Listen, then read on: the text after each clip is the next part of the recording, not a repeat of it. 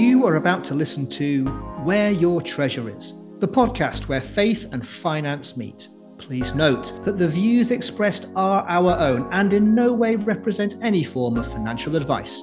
And remember, investments can go down as well as up. Happy listening. Hello and welcome back to Where Your Treasure Is. Well, you say welcome back, and it is the start of season two, but maybe you're a first-time listener, in which case, welcome. We're so glad you're with us. I'm Bex Elder, and my job is to steer our conversation as we navigate this faith and finance podcast. And I'm Simon Glazier, chartered financial planner and podcast co-host. And my job is to share with you the distilled wisdom and knowledge of twenty plus years working as a Christian in the wonderful world of finance. In our first season, we covered a broad range of topics, from what money is, what the Bible says about money, some of the foundations of faithful finance, giving, borrowing, and investing. Towards the end of the season, we had a double bill on key life stages in financial planning. And what was very clear throughout the season was that we could only really scratch the surface in terms of content within the confines of a single podcast episode. So we're going to delve a bit deeper during seasons two and three into some of those initial topics. Season two is going to expand on the theme of life stages, and we'll dedicate an episode to each of the eight key life stages that we summarised previously.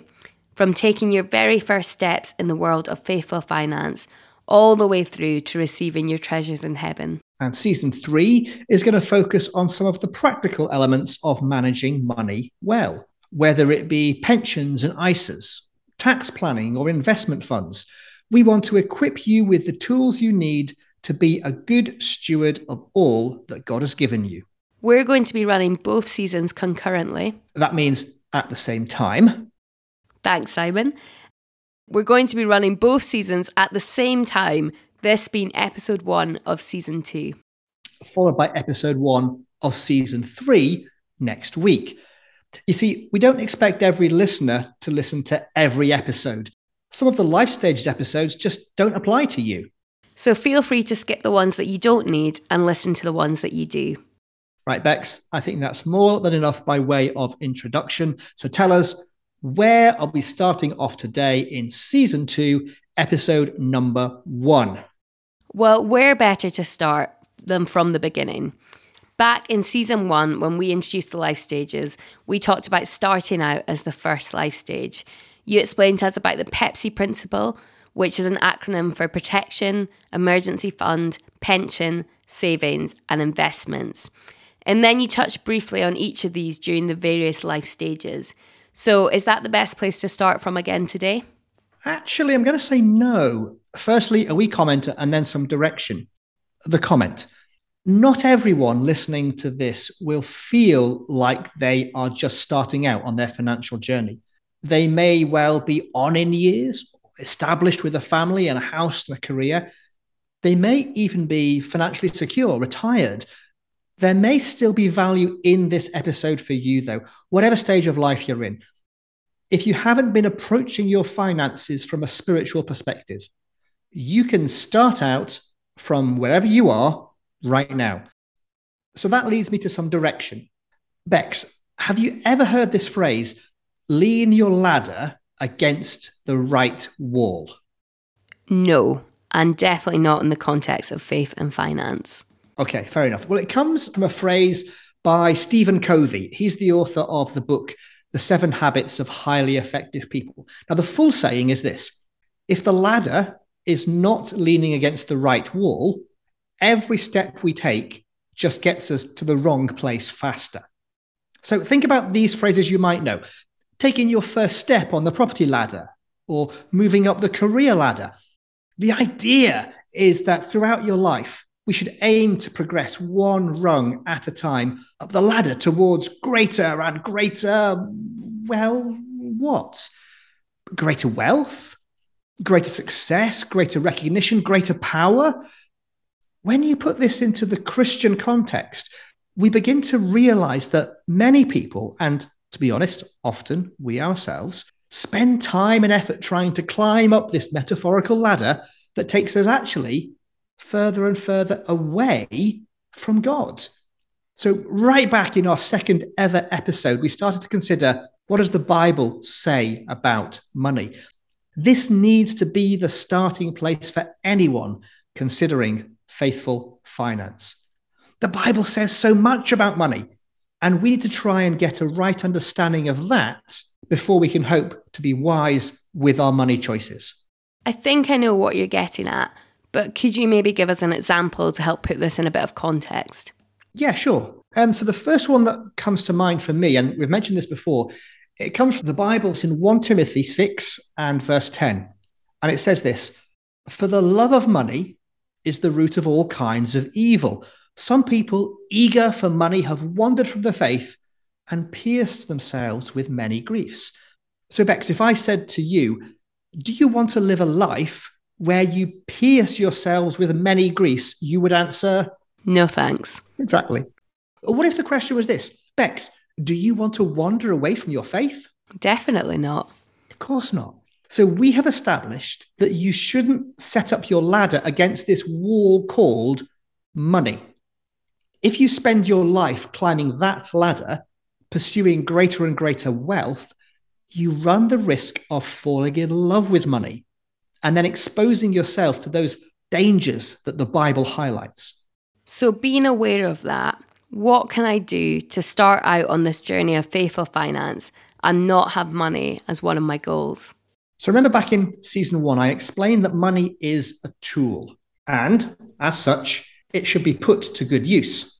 And a good way to protect yourself from making money a goal in your life is to always set your goals in terms of your spiritual objectives and then decide how to use money to achieve that goal. I think we should be taking the bull by the horns and start with the toughest one, okay?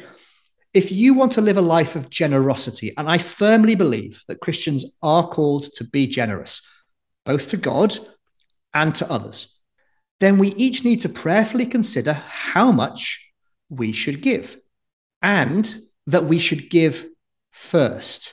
It's not a case of meeting all your other financial needs and priorities first and then giving to God out of what is left. We should plan and be deliberate and choose to give to God first from what we have received, and then we live on what is left. Now, that can be incredibly hard to do at times. I understand that. But God is more than capable of honoring our obedience. Now, beyond that, consider these types of goals. So you want to grow in faith and closeness to God. Then you should commit your time and your effort and, yes, some of your money in pursuits that grow your faith. Or let's say if you're married and you have a family and your goal is that you want to show your love to your spouse and to your children, which I would certainly recommend that you do, then spending money on them in a way which demonstrates your love could be a good use of your resources. If this is a topic that's of interest to any of our listeners, then I would strongly recommend a book by Gary Chapman called The Five Love Languages, which will help you find out how best to show love to your spouse and your children. And one more example. If you have the gift of hospitality, then it is totally appropriate for you to spend money on food, to be able to invite people into your home, to be able to share God's love with them. But a word of warning here, however. For some people, it may be appropriate for them, maybe, to buy a bigger house than they need so that they can exercise this gift of hospitality, inviting people for meals or offering a spare room for people who need a place to stay. But don't let this become an excuse. Oh, I'm going to buy a bigger house because one day I hope that God might give me the gift of hospitality. And we'll talk a bit more about this when we cover the life stage of buying a house. So while this is incredibly helpful, it's also deeply challenging. Do you really expect us, or is it realistic, to base all our spending decisions on spiritual goals? I want to say yes, but the answer is no. Not every decision, Bex. What I think is incredibly helpful is to establish some major life objectives which set you on the right track. So let me tell you about some of those objectives that I've set for my life and my wife and I have discussed and talked about over the years to try and establish good money habits. So when we got married, in fact, before we got married, we had to discuss and agree our attitude towards giving. If you're going to spend your life with somebody who then disagrees with you on something as fundamental as money, that's going to cause some challenges, albeit not insurmountable ones. So we managed to agree what percentage of our income we were going to give to the church, and then how much more we might give to other charities. And I'm so glad we did that, because it's so much easier to keep giving in the future when our income then rose over time. And then when we got married, we had this hope one day maybe God would call us to be parents, we would have children. And yes, eventually we did. But we made a choice right at the very start that we wouldn't commit to careers that required us to always work full time or be away from home a lot, so that when the time came, we would have a bit more time to spend with our children. Now, that's not right for everyone, but it felt right for us. When our children were born, we each made then career decisions to work part-time so that we could both spend some of their formative years caring for them. Now, we could certainly have earned more by working full-time. Actually, a point came when that earning would have more than covered the cost of childcare, but that would have meant spending less time with the children. And that didn't meet our life objective. And then when we bought our first flat, we decided we would try and get the mortgage paid off. And we kind of picked an age, by age fifty would be quite nice, so that we might then, because we were forward thinking, have some money left over when the kids were old enough and needed to go to university, and we could help support them in that. And then a few years later, we bought a bigger house, so we had space for the children. But we stuck to that commitment to pay the mortgage off by age fifty. Now, that meant that we had to spend a bit more money on the mortgage, and we couldn't buy as big a house as the mortgage broker said that we could have or might have wanted us to. Now, I look back on some of those decisions that were made more than twenty years ago, and actually, I am so grateful for my younger self for exercising a little bit of godly wisdom. I have been climbing a ladder. My wife has been climbing a ladder. Almost our family has been climbing this ladder, knowing that when we get to the top, we'll be happy with the destination that we've reached. Each decision has had financial implications, but they are much easier to accept and to follow when you have a destination in mind. But I probably should point out at this stage, before my wife does, I haven't always got it right. And sometimes I've had to backtrack and reset those money decisions. Wow, you've definitely set us some challenge there, Simon. And it's been really interesting to hear a bit about your journey with money and priorities. I wonder if you could talk a bit about some of the practicalities of managing money wisely.